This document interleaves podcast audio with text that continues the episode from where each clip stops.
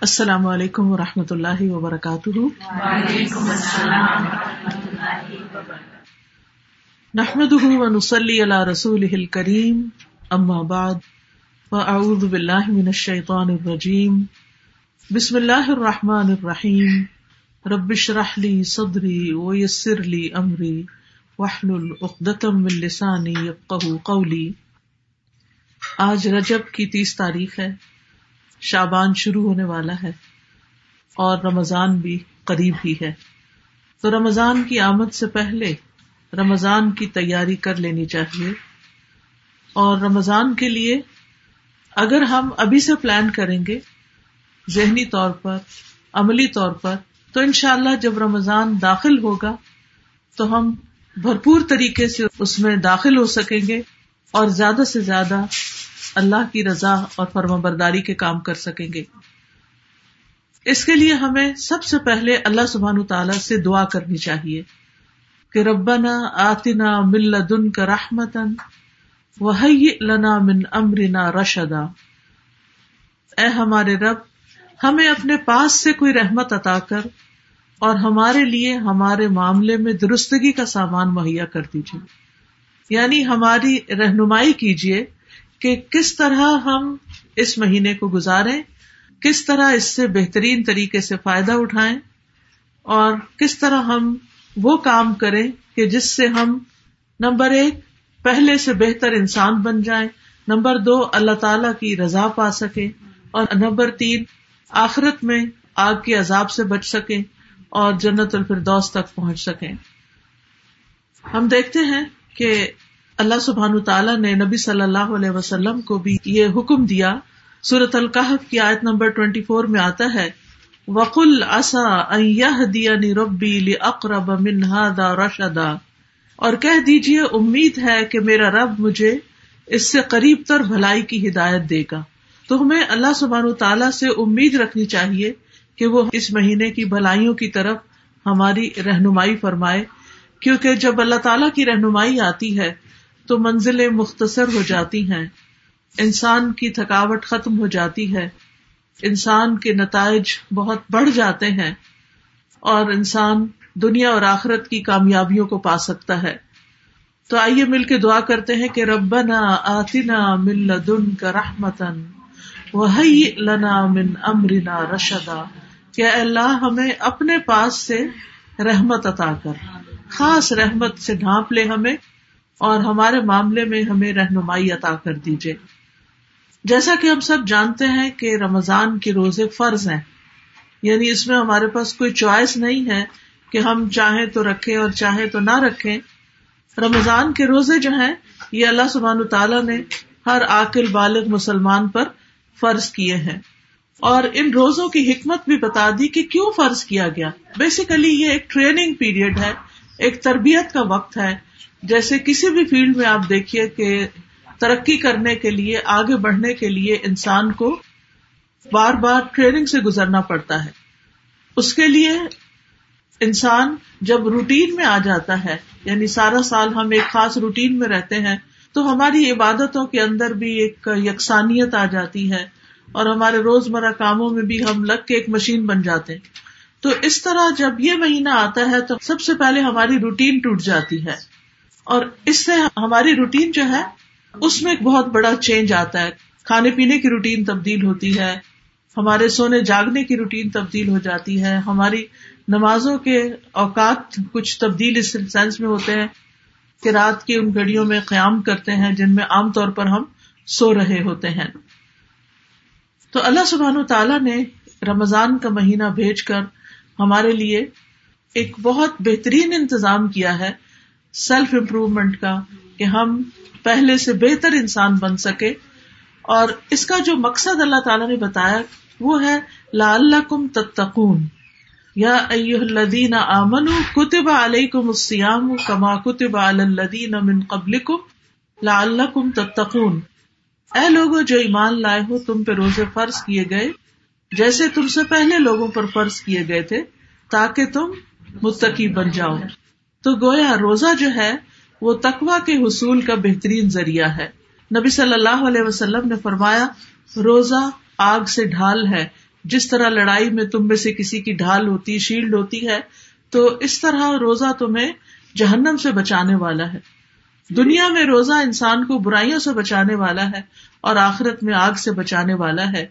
ابو اماما کہتے ہیں کہ نبی صلی اللہ علیہ وسلم نے فرمایا، روزہ ڈھال ہے اور مومن کے قلعوں میں سے ایک قلعہ ہے یعنی جس کے اندر وہ محفوظ ہو جاتا ہے۔ اب سوال یہ پیدا ہوتا ہے کہ اگر ہمیں ایک گول دے دیا گیا کہ اس مہینے میں تمہیں تقوا حاصل کرنا ہے، تو پھر یہ سمجھنے کی ضرورت ہے کہ تقوا ہے کیا چیز؟ تو امام ابن تیمیہ کہتے ہیں کہ دنیا کی تمام آفات اور مصیبتوں سے جان نہیں چھوٹ سکتی، مگر اللہ کے لیے اخلاص کے ساتھ۔ اور اخلاص حاصل نہیں ہو سکتا۔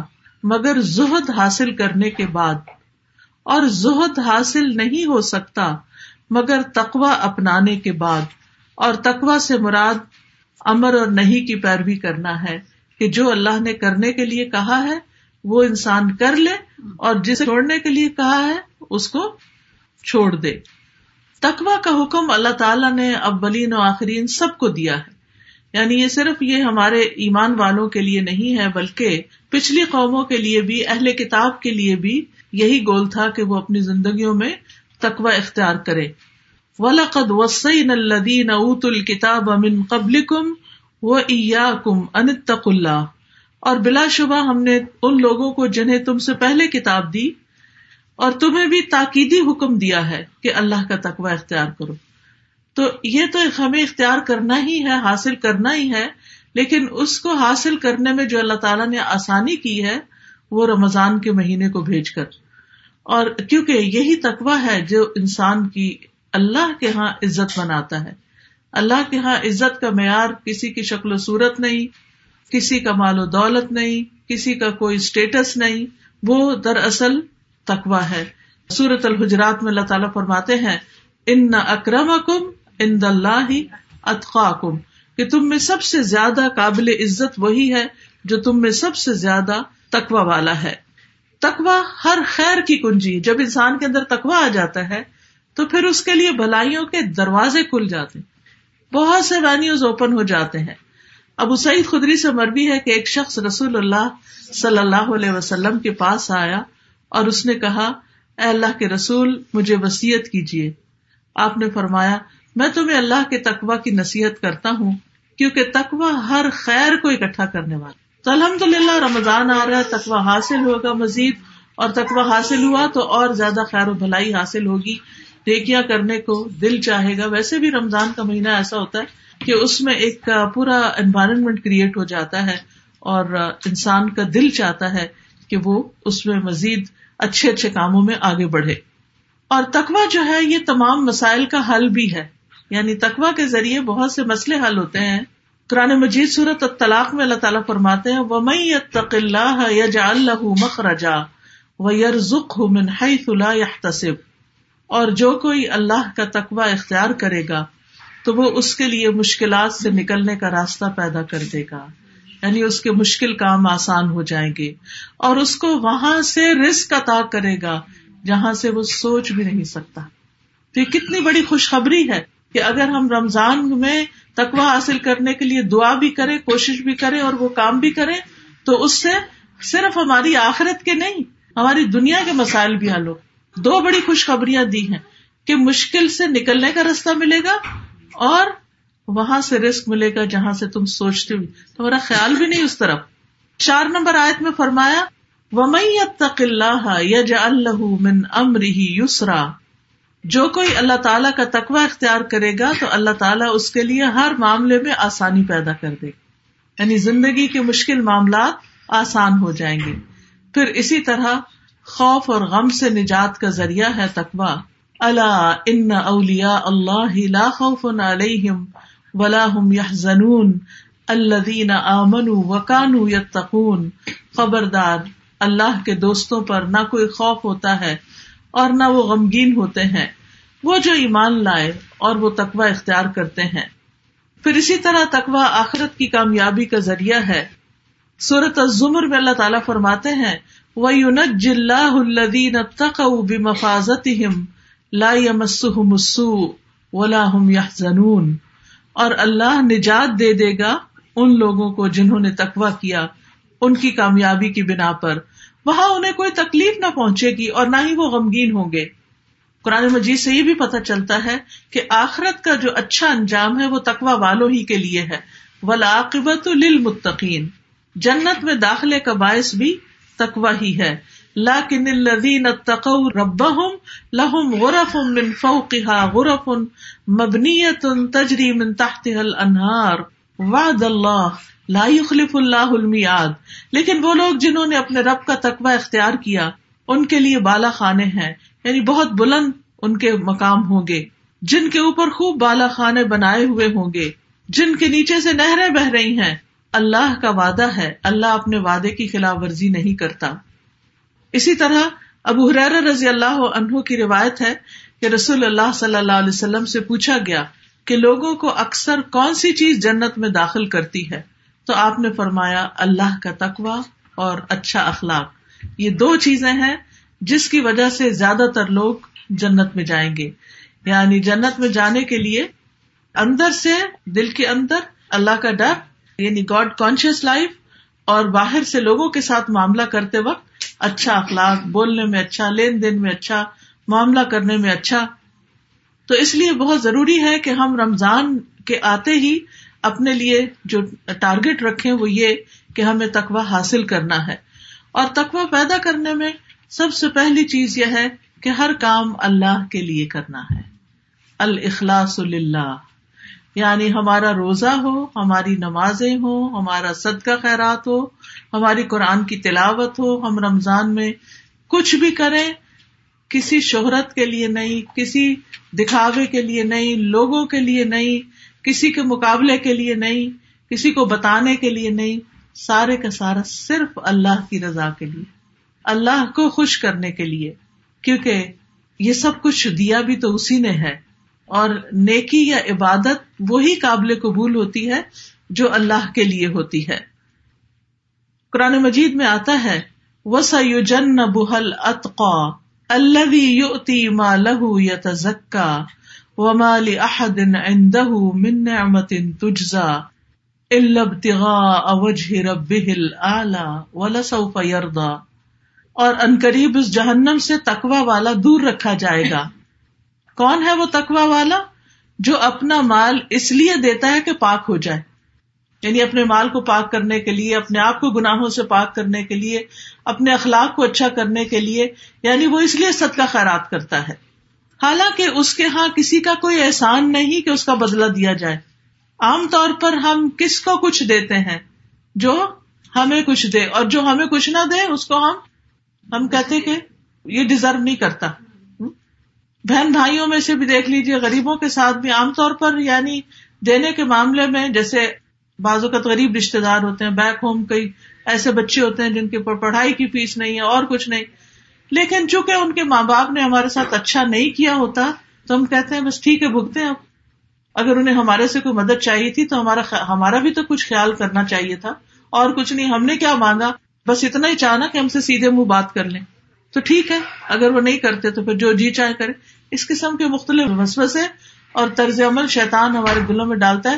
چونکہ انہوں نے ہمارے لیے اچھا نہیں کیا یا ہم سے اچھے سے بولے نہیں، یا ہمیں سلام نہیں کیا، یا ہماری عزت نہیں کی، یا ہماری مہمانداری نہیں کی، تو اس لیے ان کے ساتھ ہمارا کوئی تعلق نہیں۔ نہیں، جب آپ اللہ کے لیے کرتے ہیں تو آپ یہ چیزیں نہیں دیکھتے کہ سامنے والے نے ہمارے ساتھ کیا کیا ہے۔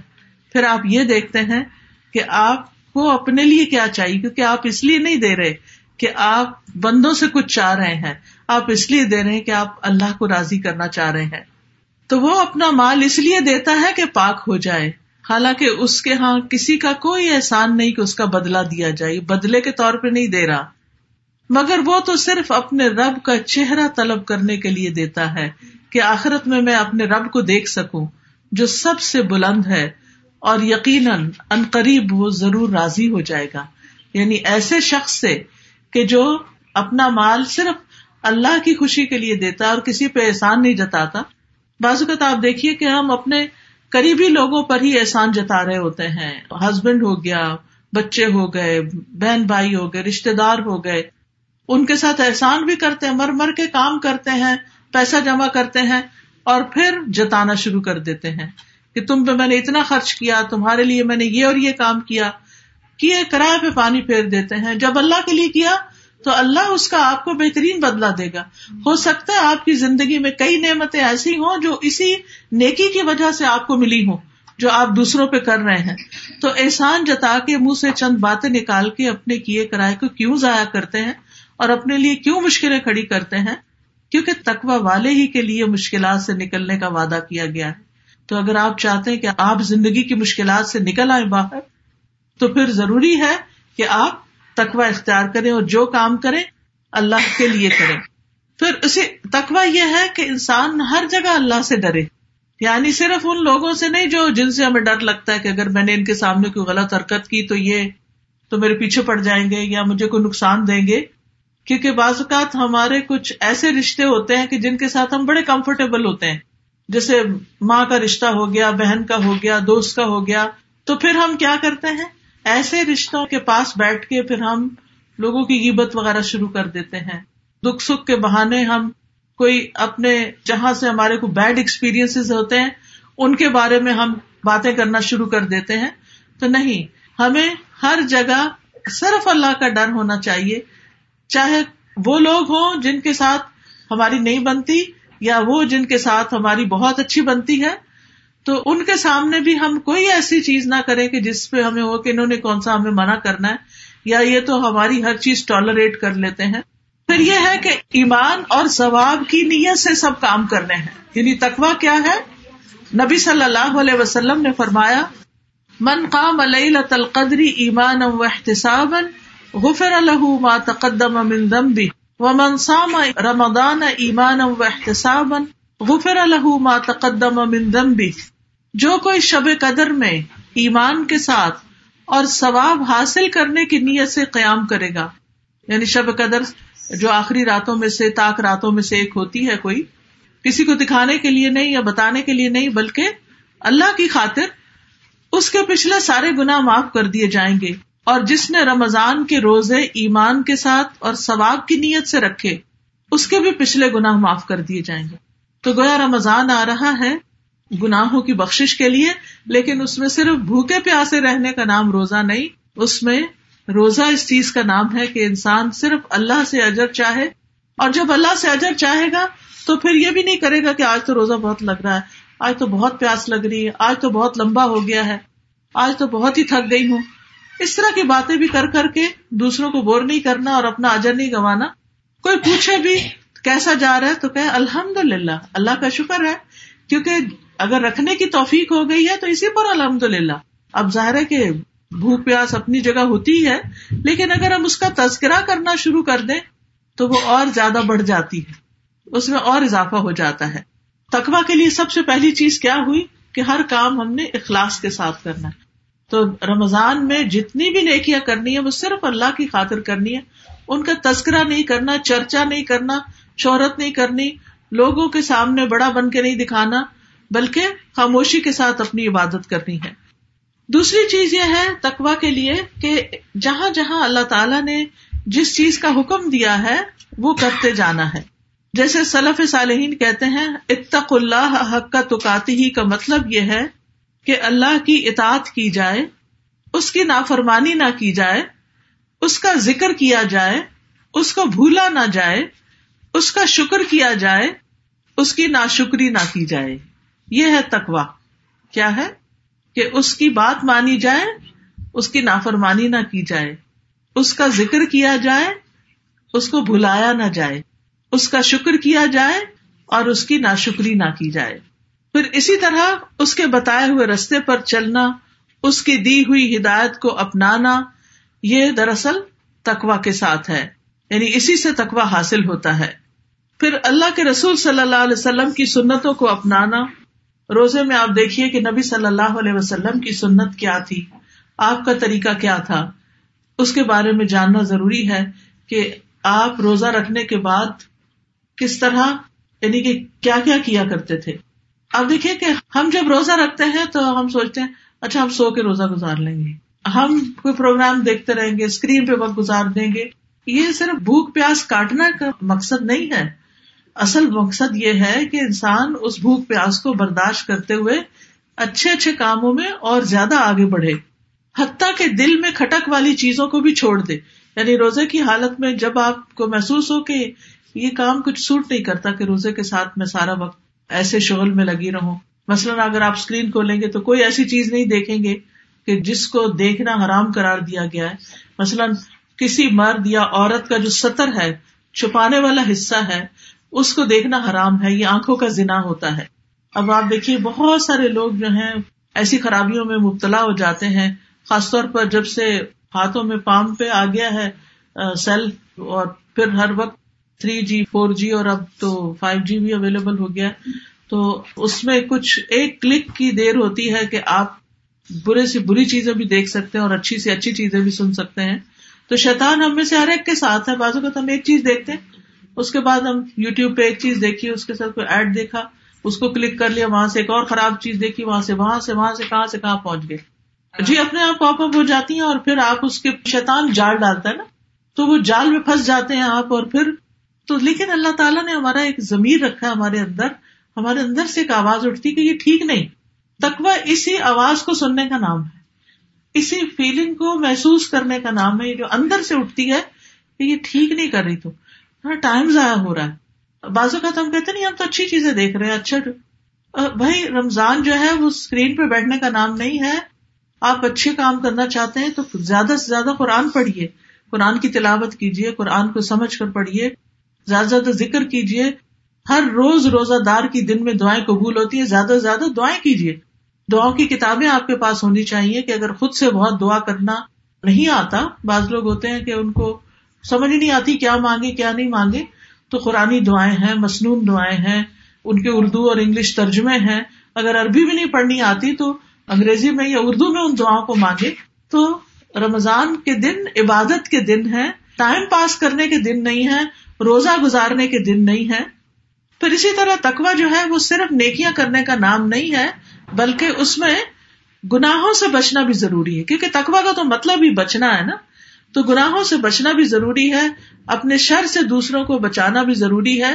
یعنی سوری کہتے ہیں کہ ان کو متقین کا نام اس لیے دیا گیا کیونکہ انہوں نے ایسی چیز سے پرہیز کیا جس سے لوگ پرہیز نہیں کرتے۔ یعنی عام طور پر لوگ ان چیزوں میں ڈل جو جاتے تو وہ اس سے بھی بچتے ہیں۔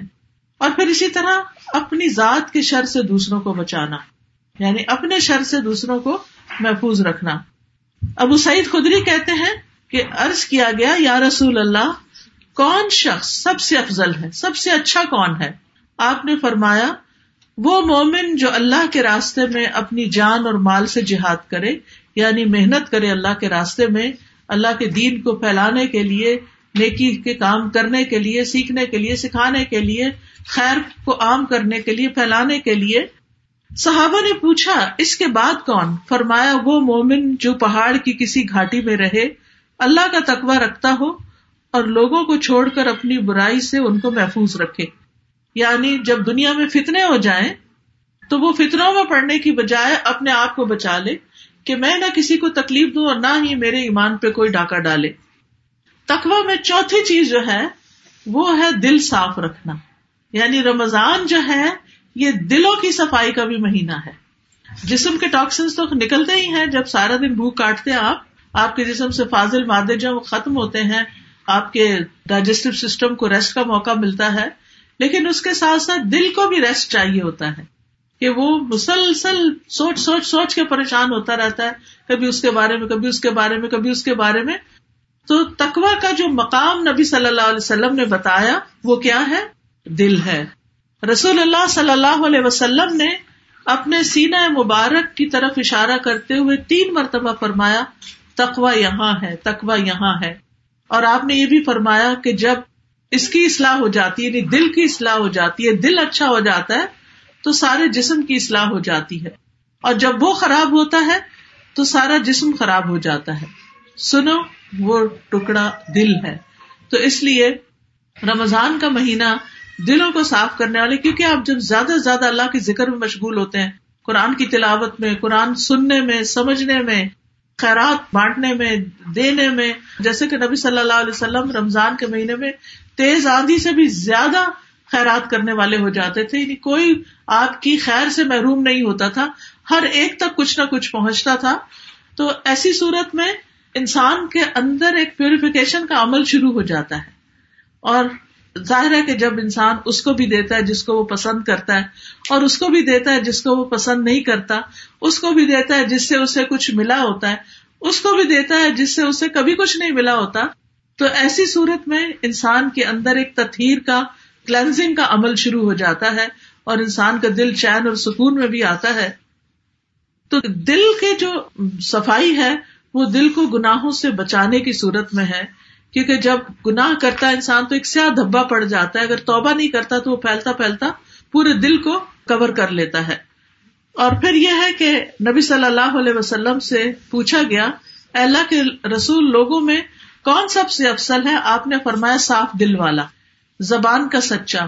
لوگوں نے کہا، زبان کے سچے کو تو ہم جانتے ہیں، لیکن صاف دل کون ہوتا ہے؟ آپ نے فرمایا، متقی، پاک صاف، جس کے دل میں نہ گناہ ہو نہ بغاوت ہو، نہ خیانت ہو، نہ حسد ہو۔ یعنی نہ کسی کے بارے میں جیلس ہو اور نہ ہی اندر سے کچھ اور باہر سے کچھ۔ یعنی خیانت جو ہوتی ہے منافقت کی ایک صفت ہوتی ہے۔ اور بغاوت سرکشی نہ ہو کہ جو اللہ کا حکم سنے اس کے اوپر آمن نہ صدق نہ کہے۔ اور پھر اسی طرح دل کو مردہ ہونے سے بچانا، یہ بھی بہت ضروری ہے۔ یعنی خاص طور پر ایسی چیزوں سے جیسے بہت تیز بولنا، تیز مراد زور زور سے بولنا یا بہت اونچا اونچا ہنسنا، کیونکہ نبی صلی اللہ علیہ وسلم نے فرمایا، زیادہ نہ ہنسو کیونکہ زیادہ ہنسنا دل کو مردہ کر دیتا ہے۔ اور آپ نے دیکھا ہوگا کہ جب آپ بہت کیا کے لگا رہے تھے تو اس کے بعد ایک ٹھنڈی آہ بھرتے ہیں اور ایک دم دل جو ہے وہ بیٹھتا سا ہے۔ پھر اسی طرح پانچویں چیز جو تقوا کے حصول کے لیے ضروری ہے، وہ زبان کی حفاظت ہے۔ اور رمضان کے روزے صرف کھانے پینے کے نہیں، بلکہ زبان سے بھی ایسی چیزیں نہیں نکالنی چاہیے۔ یعنی اس کو بھی بچانا چاہیے۔ جیسے آپ اپنے منہ کو کھانے پینے سے بچاتے تو زبان کو غلط باتوں سے بھی بچانے کی ضرورت ہے۔ ابو سعید خدری کہتے ہیں کہ رسول اللہ صلی اللہ علیہ وسلم نے فرمایا، جب ابن آدم صبح کرتا ہے، تو اس کے جسم کے سارے آزاد زبان سے کہتے ہیں، ہمارے معاملے میں اللہ کا تقوی اختیار کرو۔ اگر تم سیدھی رہی تو ہم بھی سیدھے رہیں گے۔ اگر تم ٹیڑھی ہو گئی تو ہم بھی ٹیڑھے ہو جائیں گے۔ یعنی زبان سے اگر غلط باتیں نکلی تو پھر انسان کا عمل بھی ویسے ہی ہوتا بس ہم غصے میں آ کے کسی سے کہتے کہ میں تمہاری خبر لوں۔ گی بچے سے ہی کہتے ہیں تو پھر ہمیں کیا ہوتا ہے کہ اگر نہ لی تو یہ تو اور شیر ہو جائے گا، اس لیے لے ہی لوں۔ تو اس میں پھر ہم یعنی زیادتی کی طرف بڑھ ہی جاتے ہیں۔ پھر اسی طرح رسول اللہ صلی اللہ علیہ وسلم نے فرمایا، کسی آدمی کا ایمان درست نہیں ہوتا، یہاں تک کہ اس کا دل درست ہو، اور اس کا دل درست نہیں ہوتا، یہاں تک کہ اس کی زبان درست ہو جائے۔ پھر اسی طرح روزے کی حالت میں بہت باتیں کرنے سے بچنا ہے۔ بہت زیادہ فون کال، سوشلائزنگ، ادھر ادھر جانا، دوستوں میں بیٹھ کے گپ شپ لگانا۔ بعض لوگ دن کو تو نہیں، لیکن رات کو جاگنے کی عادت بنا لیتے ہیں کہ لمبے روزے ہیں چلے رات ٹھنڈی ہے، خاص طور پر جن ملکوں میں گرمی بہت ہوتی ہے، تو وہ پھر دن کو سوتے ہیں اور راتیں جاگتے ہیں۔ راتیں جو ہے رمضان کی، وہ بھی بڑی اہم ہے اس میں پھر عبادت کی بجائے بعض اوقات لوگ مل بیٹھ جاتے ہیں۔ کھانے پینے کا دور چل رہا ہوتا ہے، گپ شپ کا دور چل رہا ہوتا ہے۔ تو اس سے بھی پرہیز کرنا چاہیے، رمضان میں فوکس ہونا چاہیے عبادت کی طرف۔ تو نبی صلی اللہ علیہ وسلم نے کثرت کلام سے بھی منع کیا، فائدے کی بات کی جائے ورنہ خاموشی اختیار کی جائے اور خاص طور پر لغ باتوں سے بچا جائے یعنی جو بے معنی، بے مقصد باتیں ہوتی ہیں۔ رسول اللہ صلی اللہ علیہ وسلم نے فرمایا، روزہ صرف کھانا پینا چھوڑنے کا نام نہیں، بلکہ روزہ تو لغ ہر بے فائدہ اور بےحدہ کام اور جنسی خواہشات پر مبنی حرکات اور کلام سے بچنے کا نام ہے۔ لہٰذا اگر کوئی تمہیں گالی دے یا جہالت کی باتیں کرے تو اسے کہہ دو کہ میں تو روزے دار ہوں۔ یعنی لڑائی نہیں جوابن کرنی یا لڑنی، بلکہ کیا کہنا میں تو روزے سے ہوں۔ تو دوسرے کو بھی یاد آ جائے گا اور اس طرح وہ بھی لڑنا جگڑنا چھوڑ دے گا۔ پھر فحش گوئی اور بد کلامی، گالی گلوچ، ایسی ڈانٹ ڈپٹ جو انسان کے اخلاق کے منافی ہو، اس سے بھی بچنا چاہیے۔ اکبا بن عامر کہتے ہیں کہ نبی صلی اللہ علیہ وسلم نے فرمایا تمہارے یہ نصب نامے کسی کے لیے ایب اور تانا نہیں۔ یعنی کون کس برادری کا ہے، کس ذات کا ہے، کہاں کا ہے؟ تم سب آدم کی اولاد یعنی جتنی بھی ذاتیں نکلی ہیں، وہ سب آدم علیہ السلام سے نکلی ہے نا، اور سب کی اصل ایک ہے۔ اور ایک دوسرے کے قریب ہو۔ دین یا عمل سالے کے علاوہ کسی کو بھی کسی پہ کوئی فضیلت نہیں۔ آدمی کے برا ہونے کے لیے یہی کافی ہے کہ وہ فوش گو ہو یعنی گالی گلوچ کرتا ہو، بد کلام ہو، بدتمیزی سے بات کرے۔ بد اخلاق ہو بکیل ہو، بزدل ہو، یہ برے اخلاق کی علامتیں ہیں اور مومن ایسا نہیں ہوا کرتا۔ رسول اللہ صلی اللہ علیہ وسلم نے خصوصاً رمضان کے بارے میں فرمایا کہ روزہ گناہوں کی ایک ڈھال ہے۔ اگر کوئی روزے سے ہو تو اسے فوش گوئی نہیں کرنی چاہیے۔ بے حیائی کی بات نہیں کرنی چاہیے اور شور نہیں مچانا چاہیے۔ خاص طور پہ آپ دیکھیں کہ جب صبح سحری کے لیے اٹھانا ہوتا ہے گھر والوں کو تو وہ ایک دفعہ اٹھا رہے ہیں اور پھر کچن میں آ رہے ہیں آپ دوبارہ دیکھا، ابھی تک سو رہے ہیں۔ پھر آپ کنٹرول ختم ہو جاتا ہے اور پھر ایک دم زور زور کی آوازیں دینے لگتے، ورنہ دروازہ ہی زور زور سے کٹکھٹانے لگتے۔ تو اس میں یہ ہے کہ پہلے سے ہی سب کو سمجھائیں، اپنی ریسپانسبلٹی خود لینے کے لیے کہیں اور بتا دیں۔ ایک دفعہ ناک ہوگا، اس کے بعد تمہاری مرضی۔ تو دل نہیں مانتا نا کہ کیسے آپ خود کھا لیں اور دوسرے ہیں وہ۔ تو اس وقت انسان کا بہت بڑا ٹیسٹ ہوتا ہے۔ تو اس وقت اپنے آپ کو کنٹرول رکھنا۔ ہے پھر اسی طرح آپ صلی اللہ علیہ وسلم نے فرمایا، روزہ گناہوں کی ایک ڈھال ہے۔ اگر کوئی روزے سے ہو تو اسے پہنچ گوئی نہیں کرنی چاہیے اور نہ شور مچانا چاہیے۔ اگر کوئی شخص اس کو گالی دے یا لڑنا چاہے تو اس کا جواب صرف یہی ہو کہ میں تو ایک روزہ رکھنے والا ہوں، میں تو روزہ دار آدمی ہوں۔ رسول اللہ صلی اللہ علیہ وسلم نے فرمایا، جس نے بری باتیں اور جھوٹ نہ چھوڑا یعنی روزہ رکھ کے تو اللہ تعالیٰ کو اس کا کھانا پینا چھوڑنے کی کوئی ضرورت نہیں۔ یعنی اللہ تعالیٰ یہ نہیں دیکھتا کہ کون کون بھوکا ہے، وہ یہ دیکھتا ہے کہ کس نے اپنی زبان کی حفاظت کی ہے، اپنے دل کی حفاظت کی ہے، اپنے اخلاق کو بہتر بنایا کیونکہ جیسے میں نے شروع میں ارض کیا تھا کہ رمضان کی آمد کا ایک مقصد اللہ نے جو رمضان کے روزے ہم پہ فرض کیے، اس کے پیچھے کوئی مقصد ہے اور مقصد کیا ہے؟ سیلف امپروومنٹ کہ ہمارے اندر تقوا آئے اور ہم پہلے سے بہتر انسان بن جائیں۔ اور ہماری ایک تھورو کلینزنگ ہو جائے ہر اعتبار سے۔ تو چھٹی چیز جو ہے وہ زہد اختیار کرنا یعنی اللہ کی طرف راغب ہونا، دنیا سے بے رغبتی اختیار کرنا۔ نبی صلی اللہ علیہ وسلم نے فرمایا، میری امت کی شہوت کو ختم کرنے والی چیز روزہ رکھنا ہے۔ امام احمد کہتے ہیں تقوا یہ ہے کہ کسی خوف کے پیش نظر ایسی چیز چھوڑ دی جائے جس کو آپ چاہتے ہو نہیں جو آپ کے بڑے دل کو لگتی ہو۔ لیکن اللہ کی خاطر آپ اس کو چھوڑ دیں۔ اس کا فائدہ کیا ہوگا؟ اس کا انجام کیا ہوگا؟ صورت اندازیات میں اللہ تعالیٰ فرماتے ہیں وہ اما من خاف مقام اور ابی و نہ نفس انل ہوا ان جنت ہی الماوا اور رہا وہ جو اپنے رب کے سامنے کھڑے ہونے سے ڈر گیا۔ کیونکہ یہ تو ہم سب کو پتا ہے نا کہ قیامت کے دن ہم میں سے ہر ایک کو اپنے رب کے سامنے آ کے کھڑے ہونا ہے۔ سوچیے دنیا میں بھی اگر کبھی پولیس کا سامنا ہو یا کسی ایسے شخص کا کہ جس سے آپ روک کھاتے ہو تو کتنا مشکل ہوتا ہے اس کو برداشت کرنا۔ تو یہ تو انسان ہے ہماری جیسے، کیا بگاڑ لیں گے زیادہ سے زیادہ؟ لیکن اللہ رب العزت، اللہ رب کائنات کے سامنے جس نے ہمیں پیدا کیا اور جس نے ہمیں یہاں بھیجا اچھے کام کرنے کے لیے، واپس اس کے سامنے جا کے کھڑے ہونا ہے، کیا کر کے لے آئے تو ہمارا کوئی عمل بھی چھپا نہیں رہ جائے گا۔ لا تخفا من کم خافیہ۔ کوئی چھپنے والی چیز چھپ نہیں سکے گی وہاں۔ تو اس وقت انسان جو اللہ کے سامنے کھڑے ہونے سے ڈرتا ہے اور اس وجہ سے برے کام چھوڑ دیتا ہے اور اپنے نفس کو خواہش سے روک لیا، تو بے شک جنتی اس کا ٹھکانا وہ پاس ہو گیا۔ پھر امام راغب کہتے ہیں کہ تقوا سے مراد نفس کی حفاظت ایک ایسی چیز سے کرنا ہے جو گناہ میں ڈالتی ہو۔ یعنی ہر وہ دروازہ جس سے انسان گناہ کی طرف جاتا ہے، اس کو بند کر دینا جیسے شروع میں ارد کیا میں نے کہ آپ اپنے یعنی کہ ویب سرفنگ میں یا یو ٹیوب پر اپنے اوپر خوب چیک رکھیں کہ کوئی اچھی چیز سنتے سنتے کسی اور چیز پہ اٹک نہ جائیں پھر غافل کر دینے والی چیزوں سے بچنا ہے۔ یعنی وہ کام اور وہ چیزیں کہ جو ہماری عبادت میں، نماز میں، روزے میں خلل ڈالے ان سے بچنا ہے۔ چاہے انسان ہو، چاہے کوئی اور کام ہو، ان چیزوں سے بچتے رہنا ہے۔ کس طرح؟ مثال کیا ہے؟ حضرت عائشہ کہتی ہے کہ جب نبی صلی اللہ علیہ وسلم نے ایک چادر میں نماز پڑھی جس میں نقش و نگار تھے، آپ نے نماز کے دوران ان میں سے نقش و نگار کو دیکھ لیا۔ آپ کی نظر اس پہ پڑ گئی۔ آپ سب کا ایکسپیرئنس ہوگا جب ایسے کارپیٹ پہ کھڑے ہوتے ہیں تو اسی میں کھو جاتے ہیں۔ جب نماز سے فارغ ہوئے تو فرمایا میری یہ چادر ابو جہم کے پاس لے جاؤ اور ان کی سادی چادر لے آؤ، کیونکہ اس نے ابھی مجھے نماز سے غافل کر دیا۔ میں نماز میں کہیں اور ہی کھو گیا تھا۔ تو یہ روٹ کاز دیکھنی چاہیے کہ آپ کب اپنے ٹریک سے ہٹتے ہیں۔ کیا چیز آپ کو آف ٹریک کرتی ہے، آپ کو اپنے مقصد سے پھیر دیتی ہے؟ اس سے بچنا ہے، وہ ڈور کاٹنی۔ ان چیزوں سے بچنا ہے۔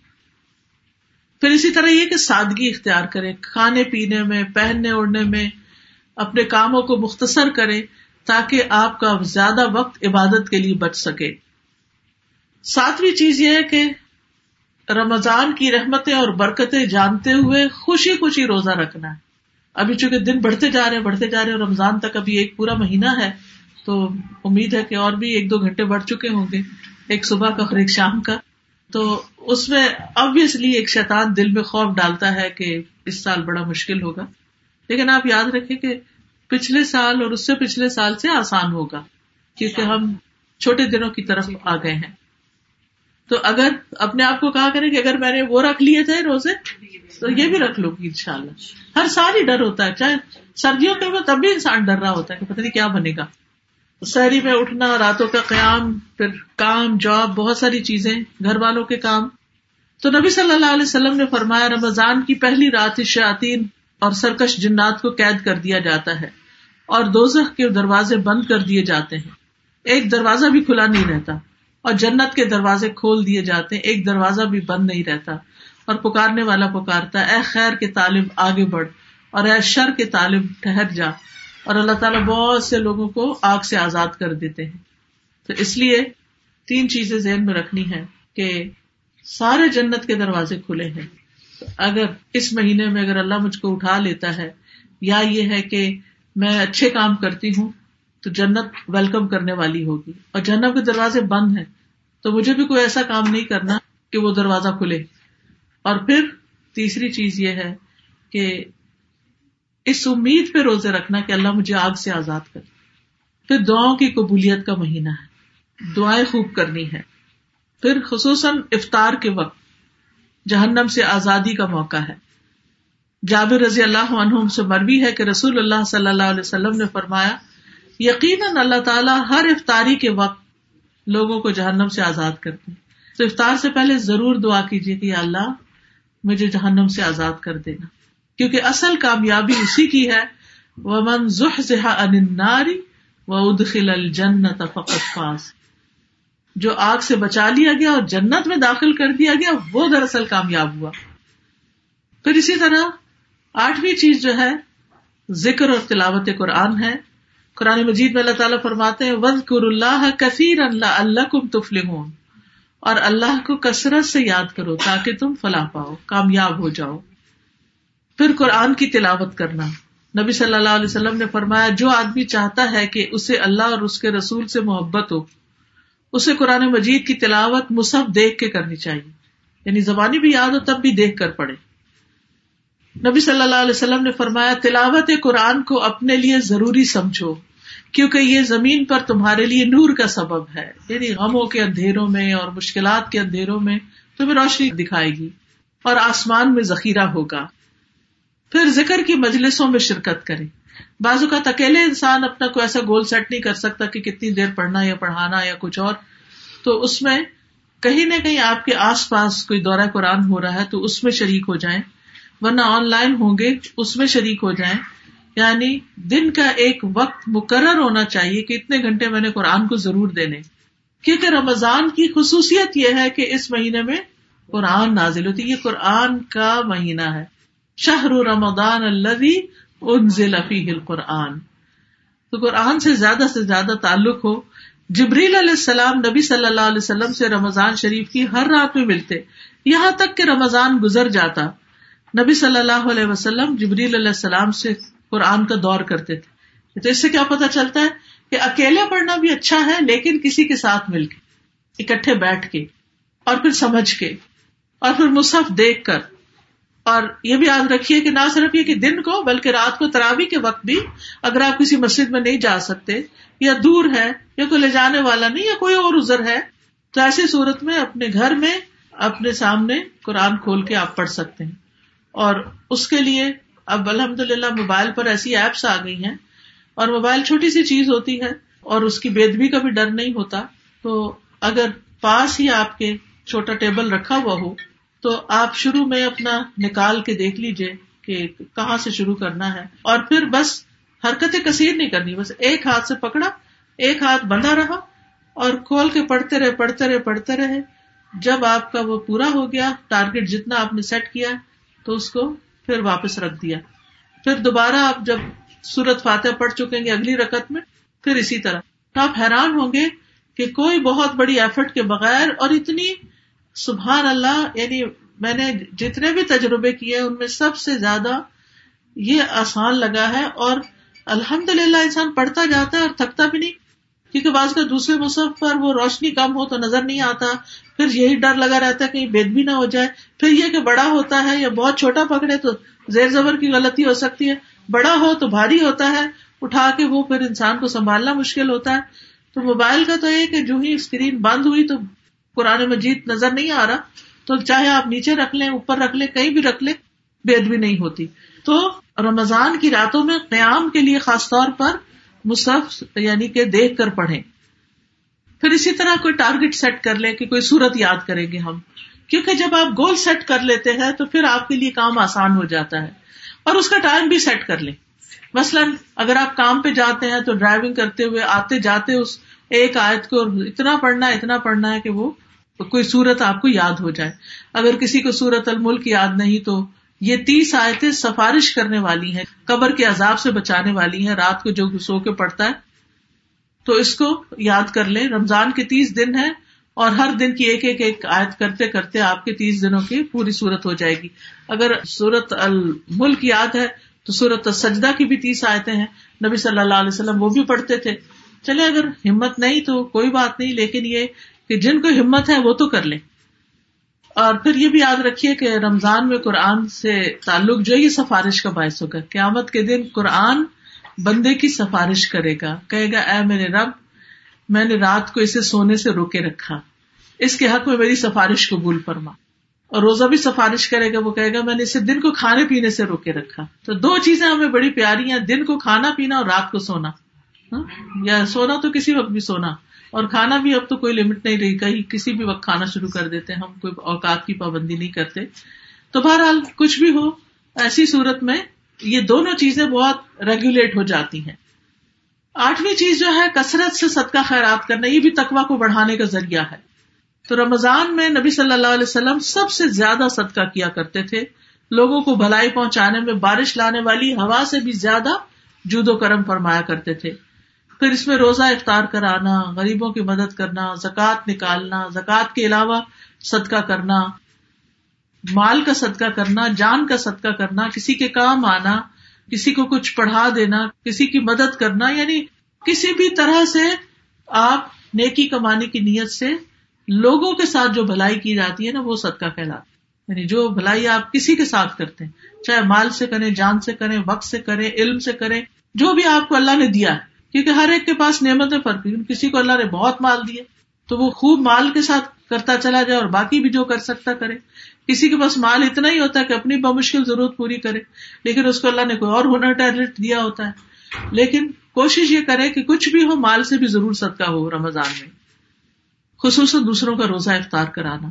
رسول اللہ صلی اللہ علیہ وسلم نے فرمایا، جس نے روزہ دار کا روزہ افطار کرایا، اسے ان روزوں کے برابر ثواب ملے گا۔ یعنی اس روزے دار کے روزوں کے برابر ثواب ملے گا۔ لیکن ان کے ثواب میں کوئی کمی نہیں ہوگی۔ وہ اپنا ثواب نہیں آپ کو دے رہے۔ ان کو بھی ملے گا، آپ کو بھی ملے گا، وہ ڈبل ہو جائے گا۔ یعنی آپ نے اپنے روزے کا ثواب بھی کمایا اور دوسروں کا روزہ بھی۔ پھر تراوی کا اہتمام کرنا، قیام اللیل کی فضیلت ہے۔ نبی صلی اللہ علیہ وسلم نے فرمایا، رات کا قیام لازم پکڑو۔ وہ تم سے پہلے کے نیک لوگوں کا طریقہ اور تمہارے رب کے قرب کا ذریعہ ہے۔ برائیوں کا کفارہ اور گناہوں سے رکاوٹ ہے۔ اتنے فائدے ہیں رات کے قیام کے۔ عام دنوں میں بعض اوقات مشکل ہوتا ہے، لیکن رمضان میں انسان کوشش کر کے اپنے لیے لازم کر لے۔ تھکاوٹ کے باوجود بھی قیام کرنا۔ گھر والوں کو بھی تراوی کے لیے جگانا۔ حضرت عائشہ کہتی ہیں کہ جب رمضان کا آخری اشرا شروع ہوتا، تو نبی صلی اللہ علیہ وسلم عبادت کے لیے کمر بستہ ہو جاتے، راتوں کو جاگتے۔ اور اپنے گھر والوں کو بھی جگاتے۔ تو اس کا بھی ابھی سے پلان کر لیجیے اگر چھٹی مل سکتی ہو جاب سے یا کوئی بھی، تو وہ لے کر اعتکاف ہو سکتا تو وہ کیجیے نہیں تو گھر میں بھی جتنی عبادت ہو، وہ۔ کیونکہ عام دنوں کے مقابلے میں آخری اشرے میں زیادہ محنت کی ضرورت ہے۔ نبی صلی اللہ علیہ وسلم عام دنوں کی بنسبت آخری اشرے میں خوب محنت اور کوشش کرتے تھے۔ اور للت القدر کی تلاش میں سستی نہیں کرنی چاہیے کہ رمضان کی آخری راتوں میں سے کوئی رات ہو سکتی ہے۔ اور پھر تقوا کے حصول کے لیے خصوصی دعائیں بھی کرنی چاہیے۔ اللہ انی الہدا وطو کا ول افاف اسی طرح یہ ایک کارڈ جو آپ سب کو دیا گیا ہے، آپ اس کو اپنے ٹیبل پہ رکھ سکتے ہیں۔ چاند دیکھ کر مانگنے کی دعا ہے اور پھر افطار کی دعائیں ہیں خود پڑھنے کے لیے۔ کسی کے یہاں افطار کرے تو اس کو دینے کی دعا ہے اور شب قدر کی دعا ہے۔ تو یہ مختصر سی چند دعائیں ہیں۔ جو رمضان میں مصنون مانگنی چاہیے۔ اس کے علاوہ تقوا کی دعا اللہ آت نفسی تقوا و ذکی ہا انت خیر من زکا ہا انت ولی و مولا تو اللہ تعالیٰ سے دعا ہے کہ وہ ہمیں بہترین طریقے سے رمضان گزارنے کی توفیق عطا فرمائے۔ جیسے میں نے تقوا کے حصول کے لیے سب سے پہلی چیز جو بتائی تھی وہ کیا تھی کہ اخلاص۔ یہ دعا حضرت عمر مانگا کرتے تھے، خوبصورت سی دعا ہے، کہیں بھی اپنے گھر میں لگا لیں گے، خصوصاً جب کوئی ایسا کام کرنا ہو کہ جو دیر پا کام ہو، ایک لانگ ٹرم کرنے والا کام ہو، تو وہاں پر لگا کے رکھ لیجیے مثلاً آپ نے کوئی پروجیکٹ شروع کیا ہوا ہے، یا ویسے بھی سارے کاموں کے لیے بھی ہو سکتا ہے۔ تو اللہ جل عملی کل صالحن وج الجہ کا خالصن ولا تجل احدن فی شیا بہترین دعا ہے، یہ آپ پڑھ سکتے ہیں۔ تو رمضان کی دعائیں ہیں، پھر یہ شفا کی دعائیں ہیں۔ آیات شفا اپنے اوپر بھی پڑھ کے دم کر سکتے ہیں اور دوسروں پر بھی۔ استخارا کیسے کریں؟ عموماً ہم پریشان رہتے ہیں۔ کوئی سفر کرنا ہو، کوئی شادی، رشتے کا موقع ہو، یا کوئی گھر خریدنے، بیچنے کا، کوئی بزنس خریدنے، بیچنے کا، تو اس کا پورا طریقہ مصنون لکھا ہوا ہے۔ پھر استغفار کی برکتیں کیا کیا ہیں؟ ہماری زندگی بازو کا بڑی تنگ ہو جاتی ہے، تو اس میں استغفار کی ضرورت ہوتی۔ تو یہ چھوٹا سا کتابچہ اس سے آپ کو پتا چلیں گے کہ استغفار کرنے کے کیا فائدے ہیں۔ پھر شکر گزاری کے کیا فائدے ہیں۔ تو یہ کتاب بہت بہترین ہے، کیونکہ اللہ کا وعدہ ہے کہ جو شکر ادا کرے گا، میں اس کی نعمتوں میں ضرور اضافہ کروں۔ اس سے پہلے سے بہتر دوں۔ تو شکر پھر کیسے ادا ہوتا ہے؟ اس کا طریقہ ہے پھر پروٹیکشن کے لیے سپلیکیشن ہے بازو کا مختلف چیزوں کو فوبیا ہوتا ہے، ڈرتے ہیں، یا ویسے خوف آتا ہے تو اس کے لیے دعا۔ پھر رسک میں اضافے کی دعائیں ہیں۔ یہ بہت ہی خوبصورت دعائیں ہیں۔ اور پھر زندگی میں آسانی کی دعائیں۔ کہیں نہ کہیں کوئی نہ کوئی رکاوٹ، کوئی نہ کوئی مشکل، کبھی بچوں کی طرف سے، کبھی گھر کی طرف سے، کبھی جاب کی طرف سے۔ تو یہ دعائیں بھی بہت بہترین ہیں۔ پھر یہ شکر گزاری کی دعائیں ہیں۔ پھر لا الہ الا اللہ، جس کا آخری کلام ہوگا۔ اس کے لیے جنت واجب ہو گئی۔ پھر یہ استغفار کے کارڈ ہیں، پھر یہ نماز کے بعد جو کرنے کی دعا ہے۔ اس میں میں آپ کو یہ کہوں گی کہ رمضان میں لوگ گفٹ ایکسچینج کرتے ہیں، کبھی یعنی کھجوروں کے کرتے ہیں یا افطار بھیجتے ہیں یا کسی بھی طرح عید کا تحفہ دیتے ہیں۔ وہ تحفہ جو بھی ہوگا وہ استعمال کر کے ختم ہو جائے گا، خالی ختم۔ کھجورے کھا لی جائیں گی، کوئی کپڑا ہے تو پہن لیا جائے گا۔ اسی طرح کوئی اور چیز ہے۔ لیکن یہ جو علم کا تحفہ آپ دیں گے، کسی کو دعاؤں کا تحفہ جو آپ دیں گے، جتنی دفعہ وہ پڑھے گا، وہ آپ کے لیے بھی قبول ہونے لگ جائے گا آپ کو بھی ثواب ملے گا۔ تو یہ بہترین صدقہ جاریہ ہوتا ہے۔ ہمارے یہاں اصل میں پڑھنے لکھنے کا اتنا رواج نہیں رہا۔ ہم پریشان بھی ہوتے ہیں، لیکن ہم بازوقت من گڑت سے وظیفے شروع کر دیتے ہیں۔ جو چیزیں قرآن و سنت سے ثابت ہیں، مشکلات کی آسانی کے لیے وہ نہیں پڑھتے۔ تو اس لیے میں ہائیلی انکریج کروں گی کہ آپ ان کو اگر لے کر اپنے رشتے داروں وغیرہ میں بھی بانٹ دیں تو صدقہ جاریہ ہوگا ان شاء اللہ تعالیٰ۔ کیونکہ بہترین موقع ہے۔ اور یہ یہاں اسٹال لگا ہوا ہے۔ یہاں سے ہی آپ خرید سکتے ہیں اور رمضان میں آپ دوسروں کو بانٹ سکتے ہیں۔ اگر آپ کا کہیں عمرے وغیرہ پہ جانے کا پروگرام ہے تو اس میں بھی آپ لوگوں کو تقسیم کر سکتے ہیں۔ یعنی ایک تو صدقہ ہوتا ہے نا کسی کو پانی پلا دیا کسی کو کھانا کھلا دیا وہ بھی اچھی بات ہے۔ لیکن کھانے پینے سے بھی زیادہ بڑی ضرورت ہے انسان کی آخرت میں نجات۔ اور اللہ کے ساتھ جڑنا اور اللہ کا تقوی اختیار کرنا تو اس کے لیے علم کی بہت ضرورت ہوتی ہے اور صحیح رستے پہ چل کر صحیح دعائیں مانگنے کی تو اللہ تعالیٰ ہمیں توفیق عطا فرمائے۔ واخر دعوانا الحمد للہ رب العالمین۔